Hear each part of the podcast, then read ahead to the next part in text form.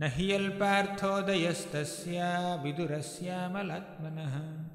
तस्मिन् वरीयसि प्रश्नः साधुवादोपबृंहितः। देवस्य मायया स्पृष्टा ये चान्यद् असदाश्रिताः। भ्राम्यते धीर्न तद्वाक्यैरात्मन्युक्तात्मनो हरौ तथैव चान्ये नरलोकवीराय आहवे कृष्णमुखारविन्दम् नेत्रैः पिबन्तो नयनाभिरामं पार्थास्त्रपूतः पदमापुरस्य। अहो बकीयं स्तनकालकूटं जिघांसयापाययदप्यसाध्वी लेभे गतिं धातृचितां ततोऽन्यं कं वा दयालुं शरणं व्रजेम।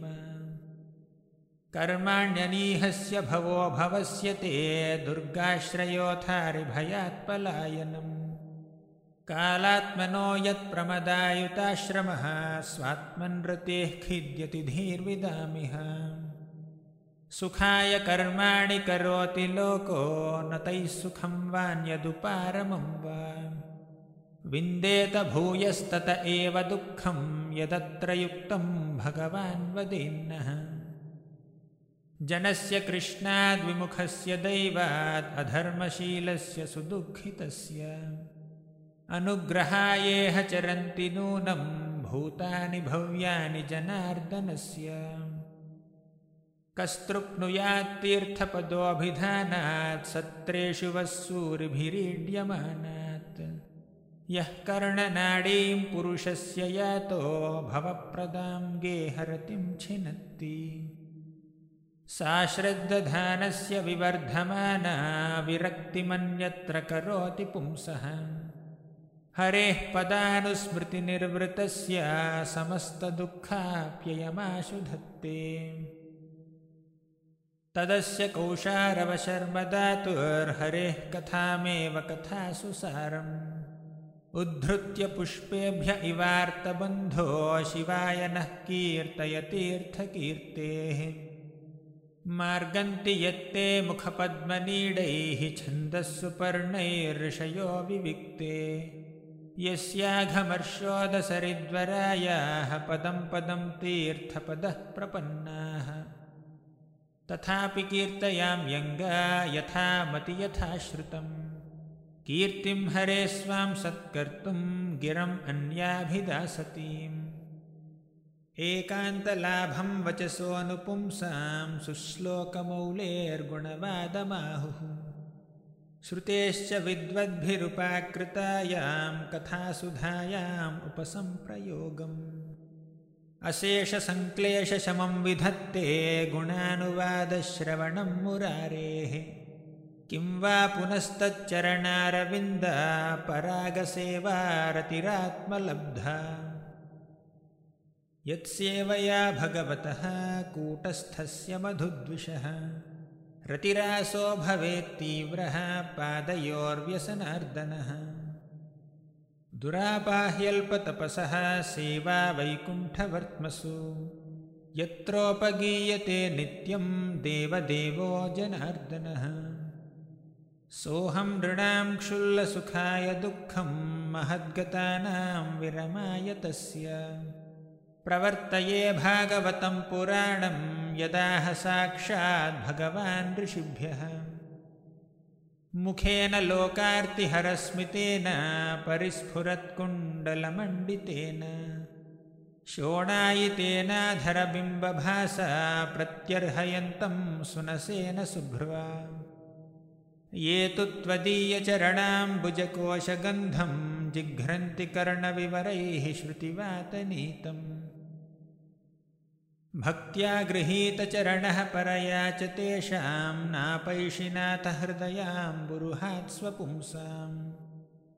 त्वं भक्तियोगपरिभावितहृत्सरोजा आस्ये श्रुतेक्षितपथो ननु नाथ पुंसाम् यद्यद्धियात उरुगाय विभावयन्ती तत्तत्त्वपुः प्रणयसे सदनुग्रहाय सोऽसावदभ्रकरुणो भगवान् विवृद्ध प्रेमस्मितेन नयनाम्बुरुहं विजृम्भन्।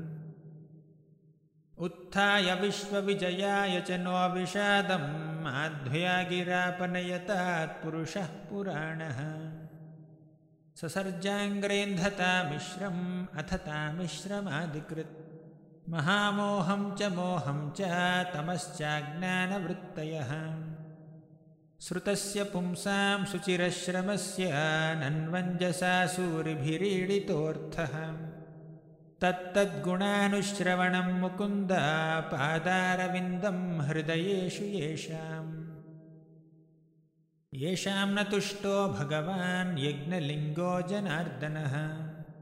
तेषां श्रमो ह्यपार्थाय यदात्मानादृतस्वयम् पारावतान्यभृतसारसचक्रवाका दात्यूहहंससुकतित्तिरिबर्हिणां यः कोलाहलो विरमते चिरमात्रमुच्चैर्भृङ्गाधिपे हरिकथाम् इव गायमाने। मन्दारकुन्दकुरबोत्पलचम्पकार्णा पुन्नागनागबकुलाम्बुजपारिजाताः गन्धेर्चिते तुलसिकाभरणेन तस्य यस्मिंस्तपः सुमनसो बहुमानयन्ति। यत्सङ्कुलं हरिपदानतिमात्रदृष्टैर्वैदूर्यमारकतहेममयैर्विमानैः। येषां बृहत्कटितटाः स्मितशोऽभिमुख्यः कृष्णात्मनं नरज आदधुरुत्स्मयाद्यैः यन्न व्रजञ्जघविदो रचनानुवादात् शृण्वन्ति येन्यविषयाः कुकथामतिघ्नीः।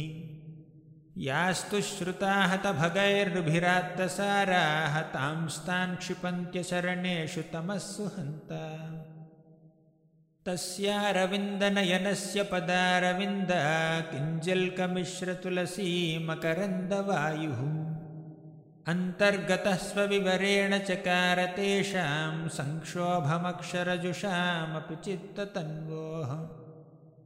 लोकांश्च लोकानुगतान् पशूंश्च हित्वाश्रितास्ते चरणातपत्रम्। परस्परं त्वद्गुणवादसीधूपीयूषनिर्यापितदेहधर्माः। विश्रम्भेणात्मशौचेन गौरवेण दवेन च शुश्रूषया सौहृदेन वाचा मधुरया च भोऽहम्। विसृज्य कामं दम्भं च द्वेषं लोभम् अघम्मदम् अप्रमत्तोद्यता नित्यं तेजीयां समतोषयत्। किं दुरापादनं तेषां पुंसाम् उद्दामचेतसां यैराश्रितस्तीर्थपदः चरणो व्यसनात्ययः सङ्गो यः संसृतेर्हेतुरसत्सु विहितोधिया स एव साधुषुकृतो निःसङ्गत्वाय कल्पते। नेहयत्कर्मधर्माय न विरागाय कल्पते। न तीर्थपदसेवायै जीवन्नपि मृतो हि सः। न युज्यमानया भक्त्या भगवत्यखिलात्मनि सदृशोऽस्ति शिवः पन्था योगिनां ब्रह्मसिद्धये। प्रसङ्गमजरं पाशम् आत्मनः कवयो विदुः। स एव साधुषुकृतो मोक्षद्वारमपावृतम्। तितिक्षवः कारुणिकाः सुहृदः सर्वदेहिनाम्। अजातशत्रवः शान्ताः साधवः साधुभूषणाः सतां प्रसङ्गान् मम वीर्यसंविदो भवन्ति हृत्कर्णरसायनाः कथाः। तज्जोषनादास्वपवर्गवर्त्मनि श्रद्धारतिर्भक्तिरनुक्रमिष्यति। सञ्चिन्तयेद्भगवतश्चरणारविन्दं वज्राङ्कुशध्वजसरोरुहलाञ्छनाढ्यम् उत्तुङ्गरक्तविलसन्नखचक्रवाला ज्योत्स्नाभिराहतमहधृदयान्धकारम् हासं हरेरवनताखिललोकतीव्र शोकाश्रुसागरविशोषणमत्युदारम्। सम्मोहनाय रचितं निजमाययास्य भ्रूमण्डलं मुनिकृते मकरध्वजस्य मद्गुणश्रुतिमात्रेण मयि सर्वगुहाशये। मनोगतिरविच्छिन्ना यथा गङ्गाम्भसोऽम्बुधौ। लक्षणं भक्तियोगस्य निर्गुणस्य ह्युदाहृतम्। अहैतुकी अव्यवहिता या भक्तिः पुरुषोत्तमे। सालोक्यसारिष्टिसामीप्या सारूप्यैकत्वमप्युत दीयमानं न गृह्णन्ति विना मत्सेवनं जनाः। कर्मणादैव नेत्रेण जन्तुर्देहोपपत्तये। स्त्रियाः प्रविष्ट उदरं पुंसो रेतः कणाश्रयः। यन्नामधेयश्रवणानुकीर्तनाद्यत्प्रह्वणाद्यत्स्मरणादपि क्वचित् स्वादोऽपि सद्यः सवनाय कल्पते कुतः पुनस्ते भगवन्नुदर्शनात्। अहो बत स्वपचोतो गरीयान् यज्जिह्वाग्रे वर्तते नाम तुभ्यम्।